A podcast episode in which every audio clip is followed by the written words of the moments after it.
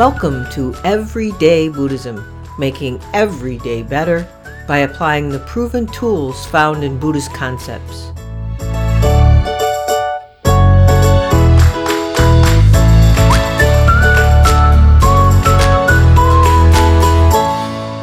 Hello and welcome to episode seven of Everyday Buddhism, making every day better. Now today I'm going to move on with our look at the Eightfold Path from right intention, or how to be less of a jerk, to right speech, which I've subtitled Zip It.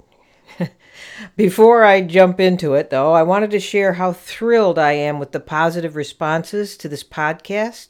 I've received wonderful comments on my website and on podcast platforms, and I've received awesome reviews and five-star ratings on the iTunes Apple Music platform. So if you like this podcast, I would love it if you would write a quick review, give it a rating on the iTunes, Google Play, or your favorite podcast platform. You know, the re- ratings and the reviews are what make the podcast visible to others who wouldn't have known about it otherwise. And if you believe, like I do, that the tips and tricks I share every week are helpful for everyone, it would be awesome if you could do your part to make this podcast more visible. Just this Friday, just this Friday I, I received a comment from a new listener, Christine, who said, "There are so many people who need these messages." I agree, Christine, and I, this is why I do this work. So thank you, and thank you to everybody who's welcomed me so warmly to, you know, the world of podcasting. Another little bit of information before I get to the subject of right speech is to let you know that my intention is to get a new podcast released once a week. As you may have noticed, it isn't always on the same day, and it isn't always within seven days. But it's close enough for podcasting, right? We used to say that in broadcasting. Eh, close enough for broadcasting. But it's still my intention to release a new one every week, so I hope you follow or subscribe so that new episodes get downloaded automatically to your phone or your tablet or your computer. So, okay, with that bit of housekeeping out of the way, onward to right speech. So, you know what's ironic? This show on right speech, what I, which I've subtitled as Zip It, I think could possibly be my longest episode, or at least one of my longest episodes. I have so many notes. You know, you think right view and right intention were a challenge. Right speech is the most difficult of all. You know, not difficult to understand, but difficult to accomplish. Because it is the most difficult to accomplish, I truly think it is our most important daily practice. You know, if a thing is hard, it means you need to work on it. Especially in this age of speech at the speed of internet connectivity. You know, um, the internet has instant speed of your words thrown around like the empty promises of a politician in an election year. Although I think it's even worse than that. I think they're thrown around without a second thought. It's that old lizard brain, lizard brain description of the amygdala I talked about in other episodes. So let's let's reflect for a minute. Other than thinking, what do you spend the most time doing, you know, in your active waking hours? Talking. We're always talking. Even when we're listening, we're talking, mentally creating our responses. You know, I view my thoughts as speech as well.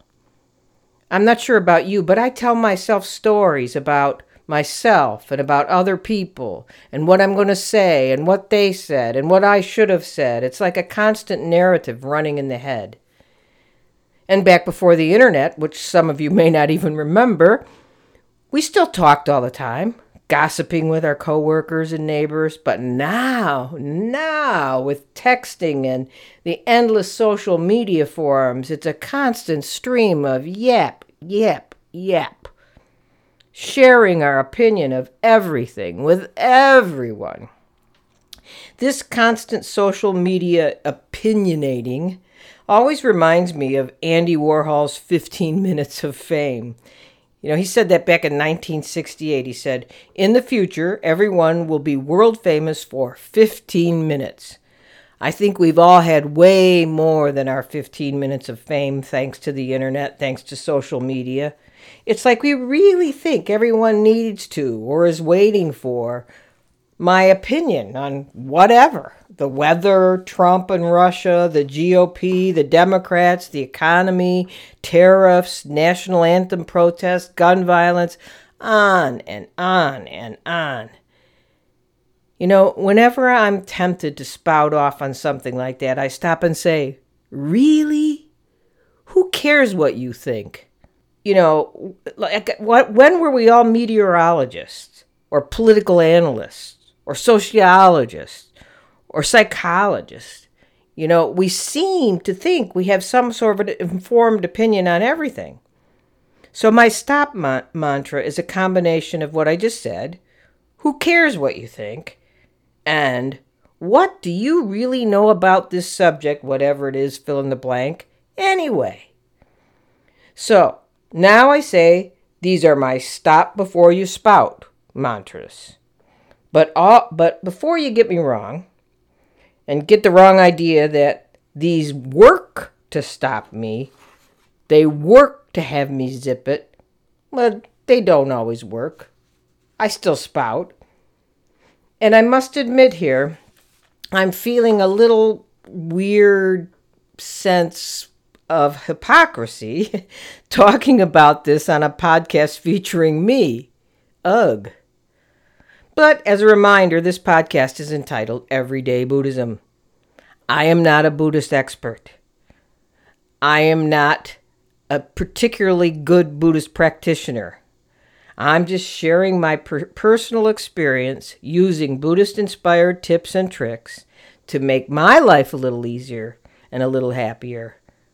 And that, therefore, hopefully will translate to you trying them out and seeing if it works for you. You know, last year I took a personal vow to not share my opinion about anything on the internet, unless it was a positive, inspiring message. I took the same vow a few years before, also probably in an election, post-election period. The first time, you know, actually, the fact that I've taken this vow twice can kind of give you a hint on how well it's worked sometimes. But the first time I made the vow about four years ago or so, I didn't do very good. Now, but the second time last year, I did much better. And I've stuck to, you know, keeping it zipped. Most of the time anyway. And when I screw up, I'm generally disgusted with myself. The good thing, though, is that I'm pretty quick in either stopping or self-correcting now. It's like one of my teachers always said, you can check to see if your practice is working by looking at the length of time between having a thought about something and then acting on it with your behavior, your speech. When you first start practicing, the time span could be a day or longer before you feel reg- regret or disgust or, wow, I shouldn't have done that. But it gets shorter and shorter if you stick to the practice. You know, the, the, the sort of, I think my teacher used to say, you know, we're shooting for like a second here. I mean, I haven't gotten that close, but, you know, if I can get within a minute or two, I'm pretty happy. If I can get within a few minutes, I'm pretty happy. If I can get within an hour, I'm pretty happy. You know, I just don't want to make it so that I say it and then regret it next day. So another thing that comes from my Buddhist background in thinking about right speech is the concept of the value of listening as being more important than speech. And this in Buddhist legend mythology is indicated by the fact that uh, we have two ears and only one mouth. I think about that a lot. And also, when I first started practicing in the Tibetan tradition at a local Tibetan Buddhist center, it was pointed out to me how the representations of Buddhas and Bodhisattvas in art, sculpture, whatever, have these huge ears, very large ears, and really kind of tiny mouths. It's seemingly out of proportion, I think, to those of us that look at them from our current artistic standards. Check it out sometime. Get on Google, do a search for Buddhist and Bodhisattva images, and wow, look at those ears. Interesting, huh? If our current culture was represented that way, we would look like emoticons. All mouth and no ears. Isn't that weird? Buddha images, Bodhisattva images have these huge ears. Emoticons don't have ears at all. Interesting. I don't know what to make of it, but I just think that's a interesting little tidbit. So back to speech, you know, language is a conceptualization. And by its nature, it discriminates, separates, labels, and judges. Every time we talk, speech conceptualizes external things, then cements or reifies your internal expression into a self-existent external thing by making it like something. So it then gets categorized or becomes a type rather than just an experience, a moment where circumstances coincide to produce a feeling or an event. No, no, no, we've got a We've got to reify it. We have to make it solid. You know, you ever notice when you never go anywhere anymore, everybody's taking pictures of everything. You know, I, I agree. It's great to to remember, you know, lovely things that you experience in your day-to-day or on your nature walks or on vacation. But boy, this this I think this picture-taking thing we have keeps us away from the actual experience of the thing we're experiencing. You know, I have the urge too. We were at the beach on Friday, beautiful day, lots of wind, heavy waves, and it. I dragged my little sand beach bench. You know, Renee and I d- dragged our benches into the water. Or not a bench, our um, you know, chairs into the water, and the waves were washing over us, and of course, you know, you had to take your phone off and your watch off and your Fitbit off and all those things we depend on. And there were so many interesting things I wanted to take pictures of. And I realized it was just this constant impulse. See something, take a picture of it, make it stop, instead of just being in the experience. I think that's part of our problem.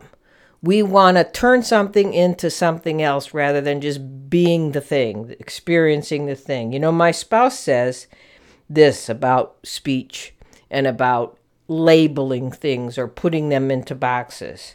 She says, anything after the words I am is a lie. That's true, isn't it? And if practiced, it is the most direct practice of right view and right speech possible. Because you are entirely empty of anything after I am in the present moment. And really, that's it, the present moment. That's the whole practice of the now. That's the pra- practice of life. What are you now? Well, you could say I'm cold or I'm hot or I'm mad or I have an itch or my ear aches or whatever. But really, saying that is putting an experience maybe you just had onto what you are now. Or if you're fearful, experience of what you're fearful of in the future onto what you are now. But in reality, reality, you just are. You know, speech as we use it is primarily an offensive weapon of the ego, or its defensive armor, if you will. Speech is an absolute and direct exp- expression of grasping to a sense of self, to a discrete identity.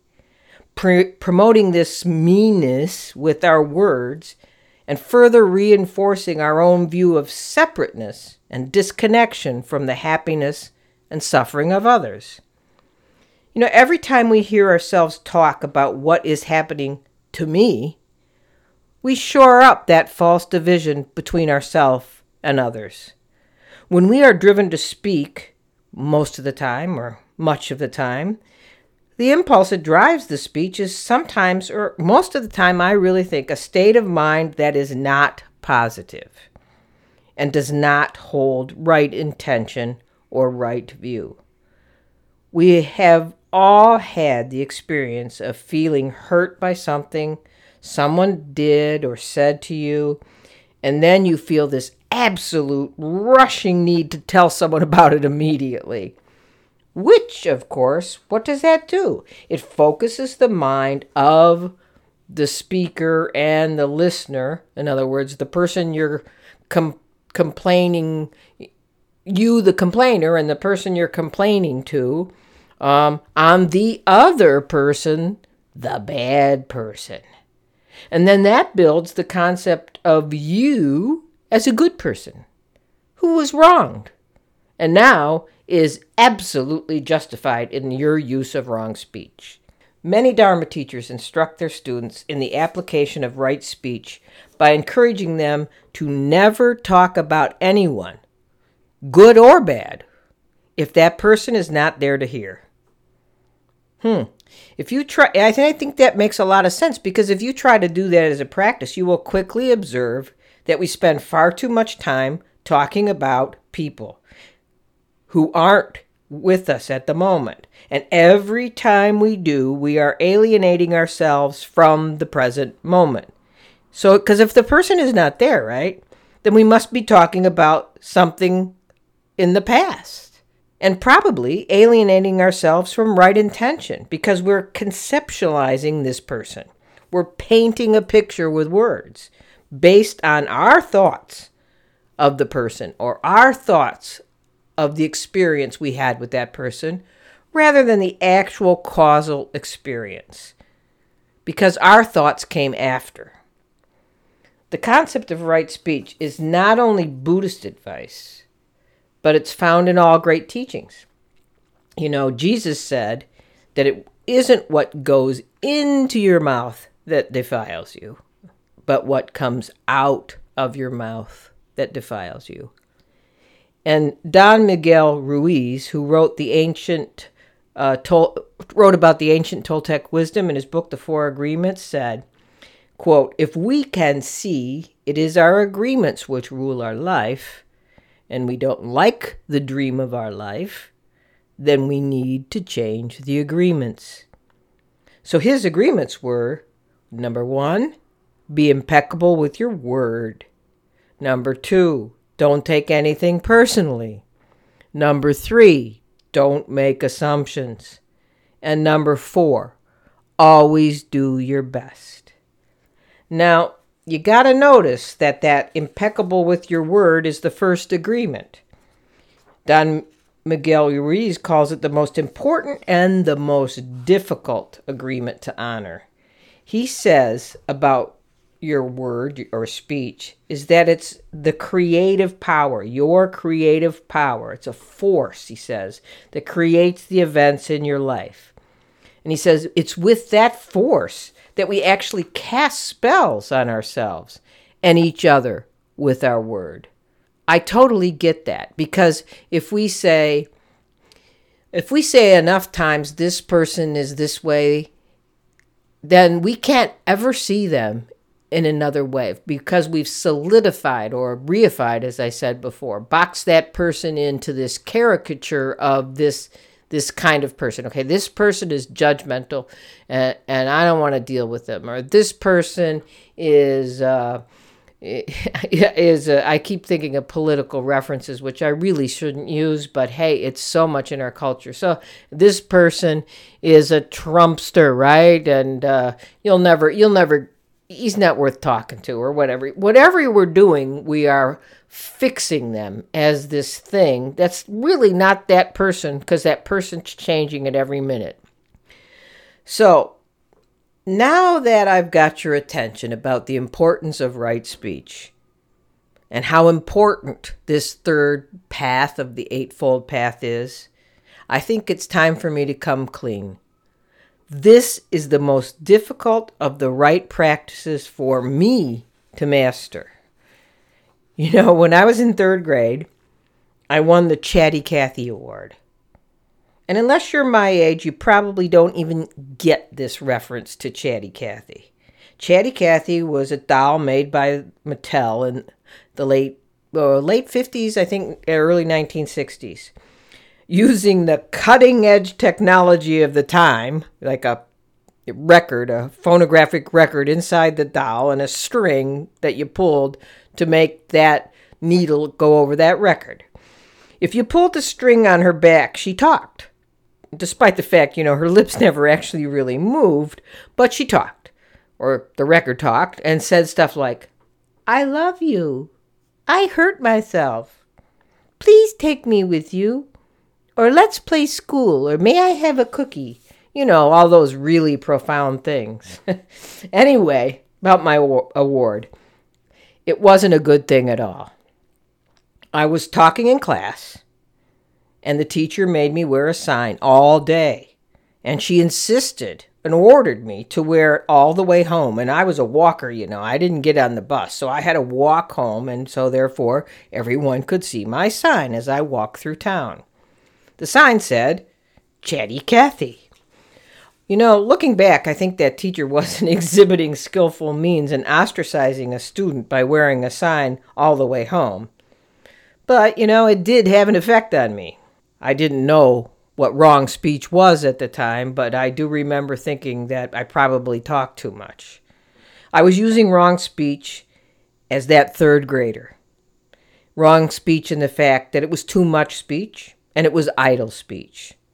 And I continue to use wrong speech every day, I'm sure, and probably many times a day. Before you think that I lie or swear constantly, I would point out that it is much more subtle than that. And once I completely come clean with you, you might see how much you have to confess yourself. So my first confession is this. As the Chatty Cathy Award sort of pre-indicated of my inclinations even into adulthood, I'm a talker. Well, here I am doing a podcast. I guess I'm a talker. I love to talk, and it comes quite naturally in all situations with all people. And, you know, that can be a very good thing. I can make pleasant conversation with almost anyone. But sometimes I think I should shut up. Sometimes I think I should zip it. My mother told me when I was young that I inherited her, inherited her, her gift of gab, and she did have a gift of gab. My father, though, used to comment, "You sure can talk." As you see, to some, this talking is a gift. To others, a questionable trait. Now, how do we discipline our talking? Well, there's a set of ten vows in Buddhism, referred to as the ten non-virtue virtues, or the freedom vows.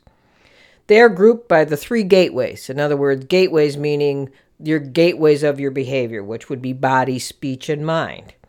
Of the ten, then, three are related to the body, three are related to the mind, but four are related to the speech.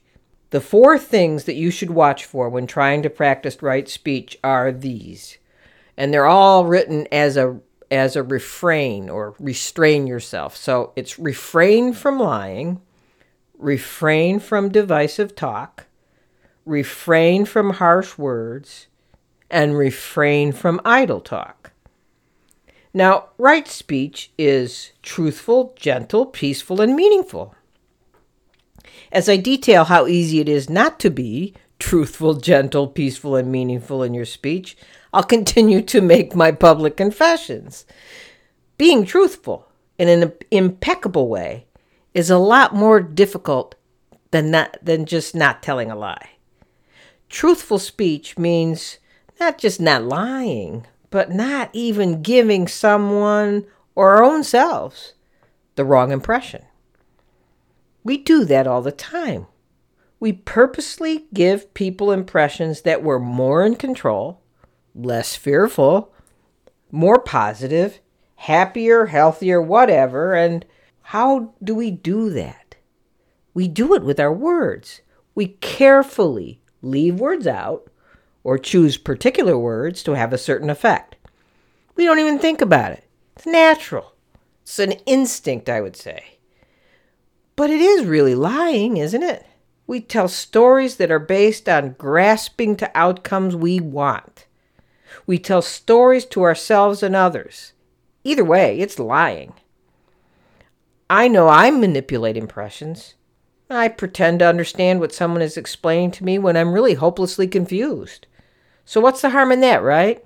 My intention is good, right? The harm is that it's based on wrong view and wrong intention.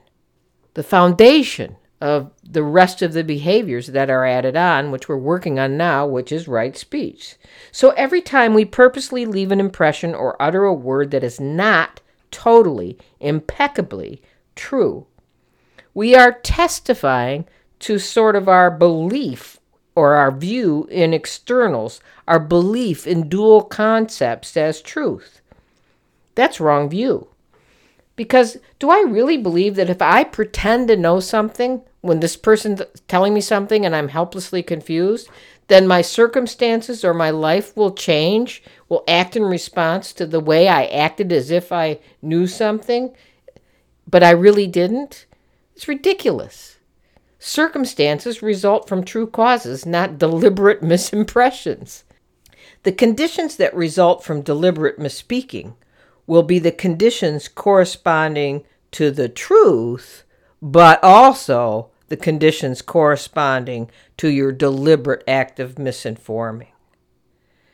And that is obviously wrong intention, because every time you allow someone to have the wrong impression about you, your intention was what? To confuse? To lie? You know, it really doesn't seem like such a big deal. I get it.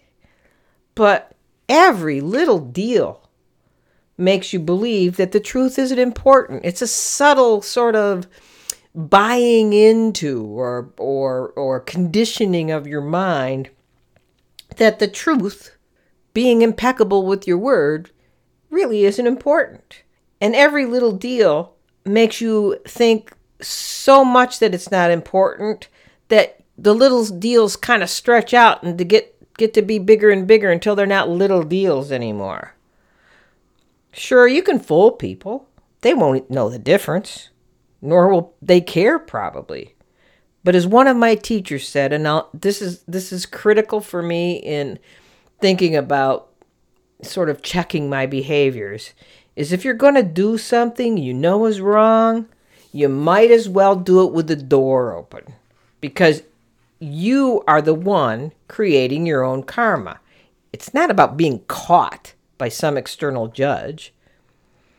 Okay, then the next practice is to refrain from divisive talk and harsh words, which means to use gentle speech. So we had the first one, refraining from lying. Now we're refraining from device, divisive talk and harsh words, but using instead gentle speech. So what is gentle speech?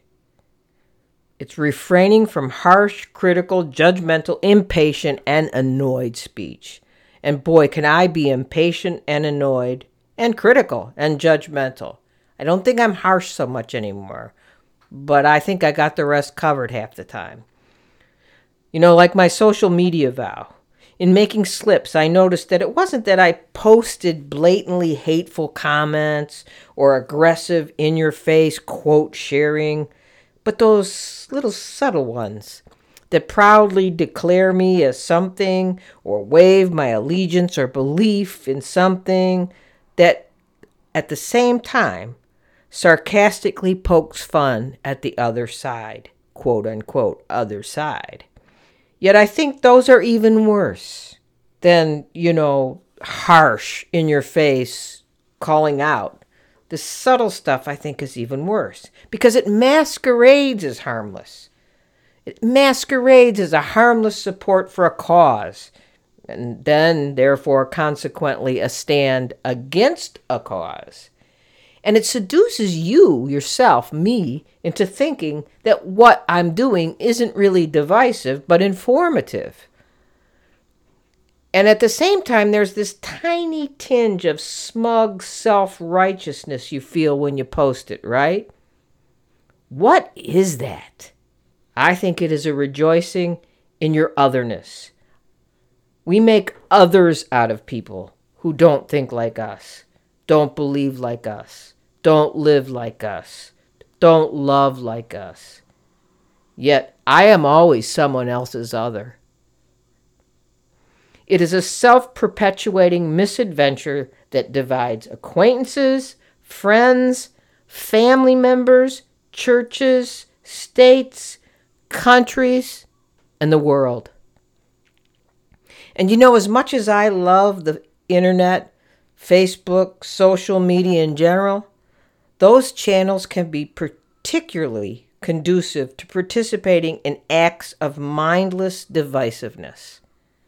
Every time we share a strongly one-sided political or religious link to a news article, or an editorial, or a blog, we are declaring we are something. We stand for something. And therefore, we create that pretty obvious border between everybody else who doesn't stand for that. Granted, sometimes you just have to share some positive bit of news that you're happy about or something that is truly informative. I think that's the great thing and one of the joys about Facebook, you know, being able to rejoice in others' happiness. As long as it's not information you are sharing to change others' minds to quote-unquote your side.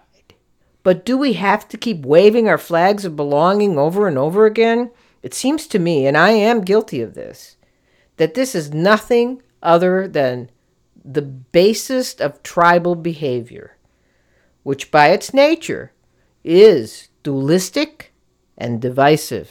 Let's face it, after one or two of these postings, most of our Facebook friends already know how we feel about things and what side we're on. After that, aren't we really only trying to push it in the faces of our friends who don't share our beliefs? Aren't we really rubbing it in? I am particularly offended by the divisive nature of those poke fun at postings I see routinely on Facebook. These are the ones sharing the latest political or religious bashing, jokes, satires, cartoons, and videos from late night talk, comedy, wherever. You know, I might even find them funny and giggle, if I am on the right side. But if not, it feels downright mean-spirited. Facebook, internet chat groups, social media make it very easy to be snarky and even downright abusive in ways we wouldn't dream of doing on a face-to-face or phone basis. You know, I think we could all agree that we'd never tell a Christian joke to someone we know is an evangelical Christian at a dinner party or a business meeting. Yet do we even stop to think that that's what we're doing with some of the things we post on Facebook? Zen Shin Michael Hederle wrote about this phenomena in an article in the winter two thousand nine Tricycle magazine called Dharma Wars. He quoted John Suller, a psychology professor at Rider University, who says that the internet users, he says that internet users readily fall prey to what Suller calls the, quote, online disinhibition effect, unquote. Suller says the medium itself drives you to act out in ways you normally wouldn't because, quote, people experience their computers and online environments as extensions of themselves, extensions of their minds. And therefore, they feel free to project these inner dialogues into exchanges with others, unquote. You know, I've witnessed this very thing myself. You know, this past election season and the year after, and even earlier debates over the Supreme Court's ruling on the Affordable Care Act or same-sex marriage, you know, people who I wouldn't have expected to reacted in angry and vocal ways, surprising me. Even if they didn't always directly commented, they posted very angry links or gave likes to aggressive, sarcastic, and angry thoughts on both sides. You know, it made me question my own posting behavior and encouraged me to renew that vow to question each thing I'm tempted to post or like before I do post or like it, as a test to see if it is something I would say directly and face-to-face to anyone, or anyone that I've allowed to view my post, any of my friend list.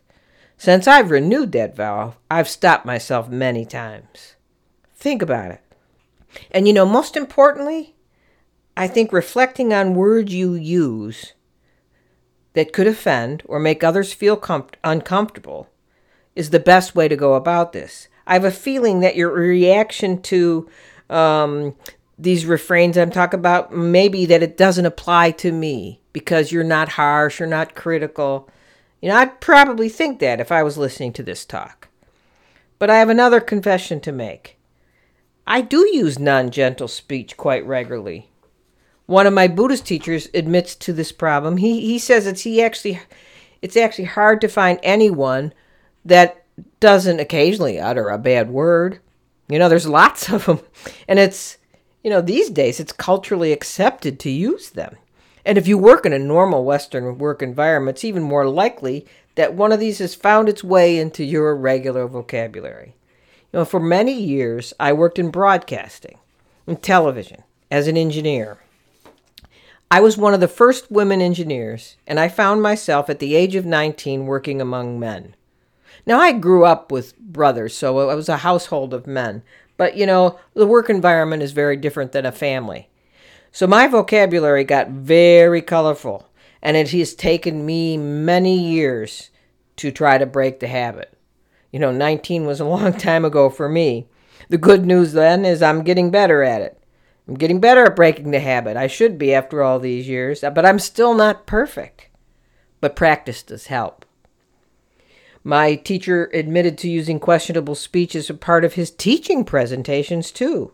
And I, too, admit that those words fly out of my mouth when I'm presenting and when I'm going for effect.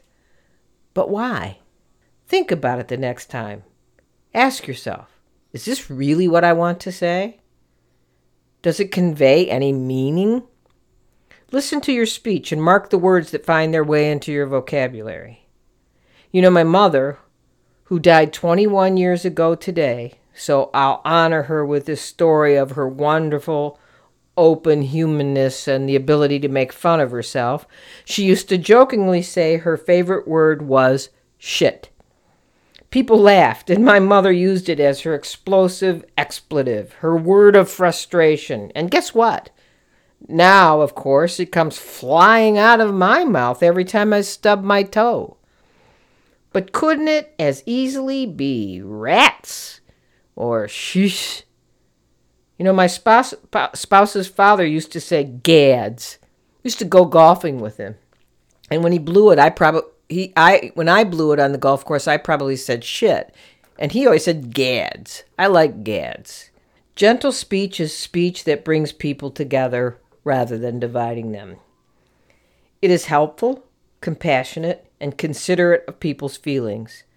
Speaking in ways that bring other people together is opposite to our normal human tendency. We tend to divide others in order to bring, bring people around to our side, right?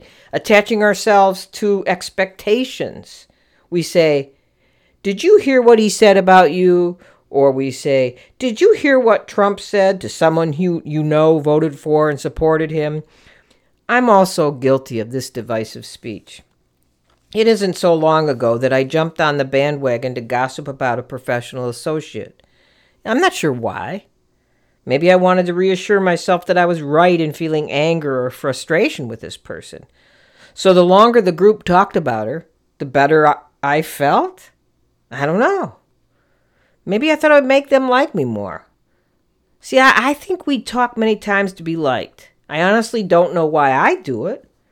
And I know it's wrong for me to do it because it really can't help my situation, their situation, or the piece, person being gossiped about. So why do we talk like that? The media that surrounds us is full of that kind of divisive speech.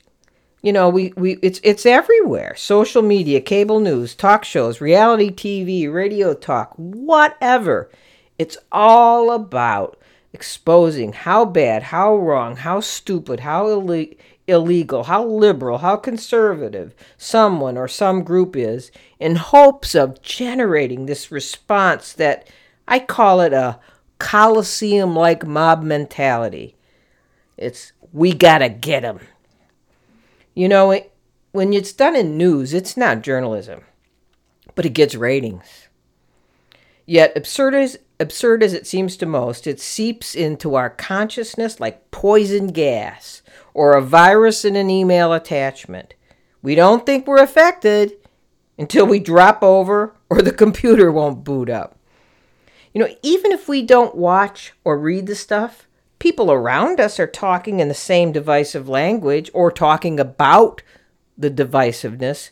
Just listen, get familiar with it, and ask yourself if you do it too.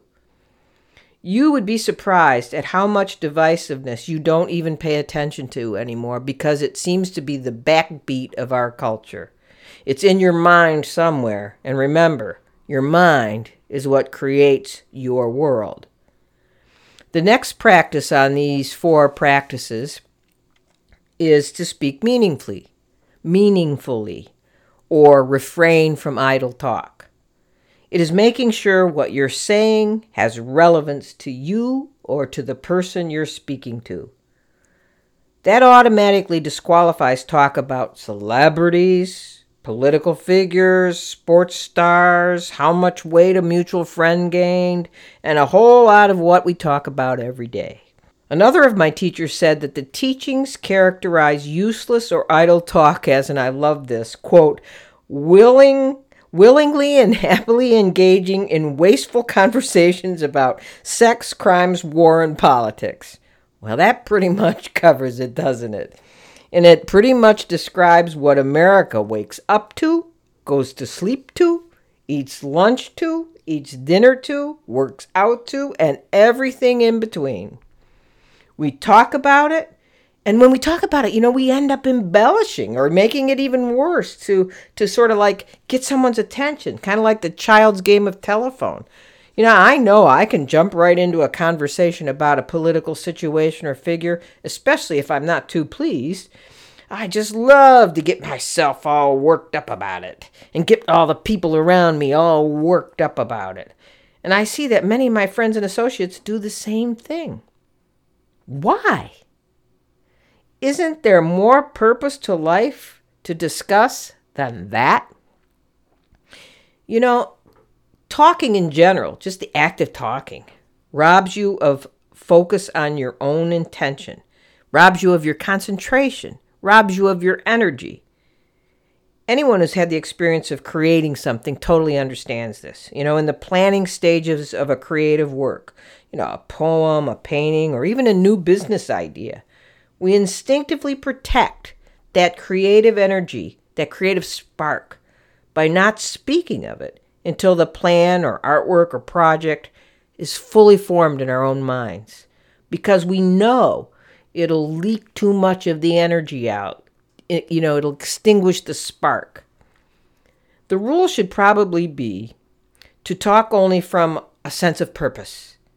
Smaller purpose or larger, more universal purpose. Speak when there is a purpose for you to speak. If it can help someone or they need to know it, it won't hurt them, then that's a good rule. You know, the Buddha said, if he is called to tell what he knows, he answers, if he knows nothing, I know nothing. And if he knows, he answers, I know. Period. End of sentence. See, the direct result from right speech is meaningful communication that is naturally friendly and amiable towards others. If one cannot say something useful, one should keep quote-unquote noble silence. You know, an example of noble silence is a story about a Roshi or a Zen master and his student enjoying a beautiful morning. The student says, "What a beautiful morning!" The Roshi responds, "Yes, but what a pity to say so." You know, I think right speech is really more about listening, those big Buddha ears, than speaking. Not the kind of listening that most of us do. You know that kind of listening. Someone's telling you a story or replaying some information, and you're partially listening, but the rest of your mind is formulating a response, another story, a better fact, supporting evidence, whatever. Again, check what that says about your view. right view, and about your intent, right intent. If you do that, like we all do, right, or maybe it's just me, your view must be that that's their story, that's their experience, not mine. See, mine's more important. I better tell mine. Catch the duality and catch what that says about your intention.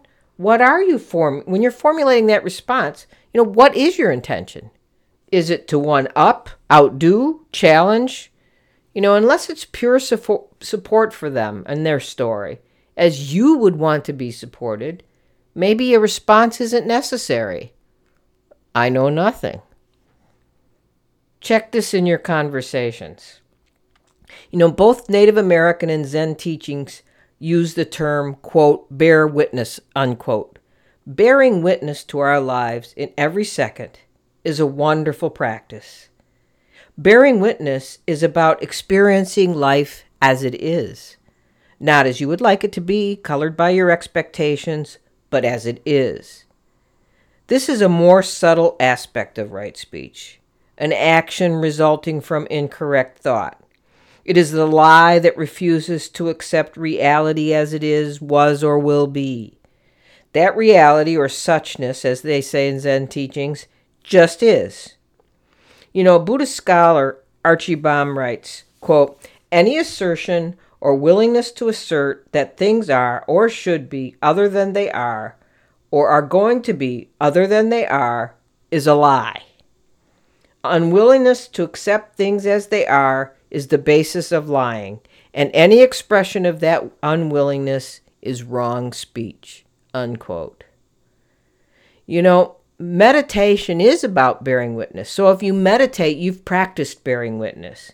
If you have an itch when you were meditating, you bear witness to the itch and you don't scratch it. Then you observe how the itch goes away naturally without being scratched. If you have a thought about what to eat for breakfast or what you will say to a coworker while you're meditating, you bear witness. You don't chase the thought away, and you don't get up and write down what you're going to say, or you don't get up and have breakfast. You watch it ebb like a wave in the ocean. If we have an urge to speak, maybe we should watch it, bear witness to it, rather than give it expression immediately. I think in our Western culture, we are hardwired to respond to everything that happens to us or around us with either activity or speech. It's almost uh, nearly impossible to deprogram ourselves from that sort of impulse or urge. Even in situations where there is absolutely nothing we can do, we still impulsively try to do or say something. But sometimes non-action is the smartest action. And sometimes not speaking is a better course than speaking. In other words, zip it. As you can see, I personally know how hard this path is. My speech is many times not right. And my biggest problem is too much of it. As this podcast is, is definitely being testimony to, because I said it may be the longest podcast, and I think it's going to be. So I admit this zip it part is difficult for me, but that's why it's practice, a very important practice. We stray from right speech all the time, and we feel entirely justified in doing so. The people in your world will support you in wrong speech every day. You will be enticed into wrong speech probably a hundred times a day. And you, if you try to keep to that right speech, you won't find a lot of support for your actions. So this practice will be difficult, but I promise to try harder if you do. And that means not just refraining from wrong speech, but f- refraining from listening to wrong speech or approving of wrong speech, however tacitly. You know, the people at lunch, Facebook, Twitter, all social media, T V, magazines, check it. Is it true? Is it harsh? Is it divisive, even subtly? Is it gossip? Is it unnecessary? Are you speaking to help, or are you speaking to pump up or defend your own ego? See, that's the practice, and it's a challenge. I will close with a saying I think many of you probably heard before, or many times before, And there's much debate over who the author is, so I'm not going to give you the author, but the quote investigators site online says they believe it was evolved over many decades, but points at a really cool aspect of the saying we've probably all already all heard, and it's sometimes attributed to Emerson or the Buddha. But the the cool uh, aspect of, of the thing that this uh, quote investigator pointed out, it said that the five of the key words in this saying, words, actions, thoughts, characters, and habits, have initial letters that can spell the term watch, W A T C H. That is, if you switch around the use of the habits and characters. So I think it's a great mantra to practice the complete Eightfold Path with. Watch. The saying is, let us be mindful of our thoughts, for they become our words.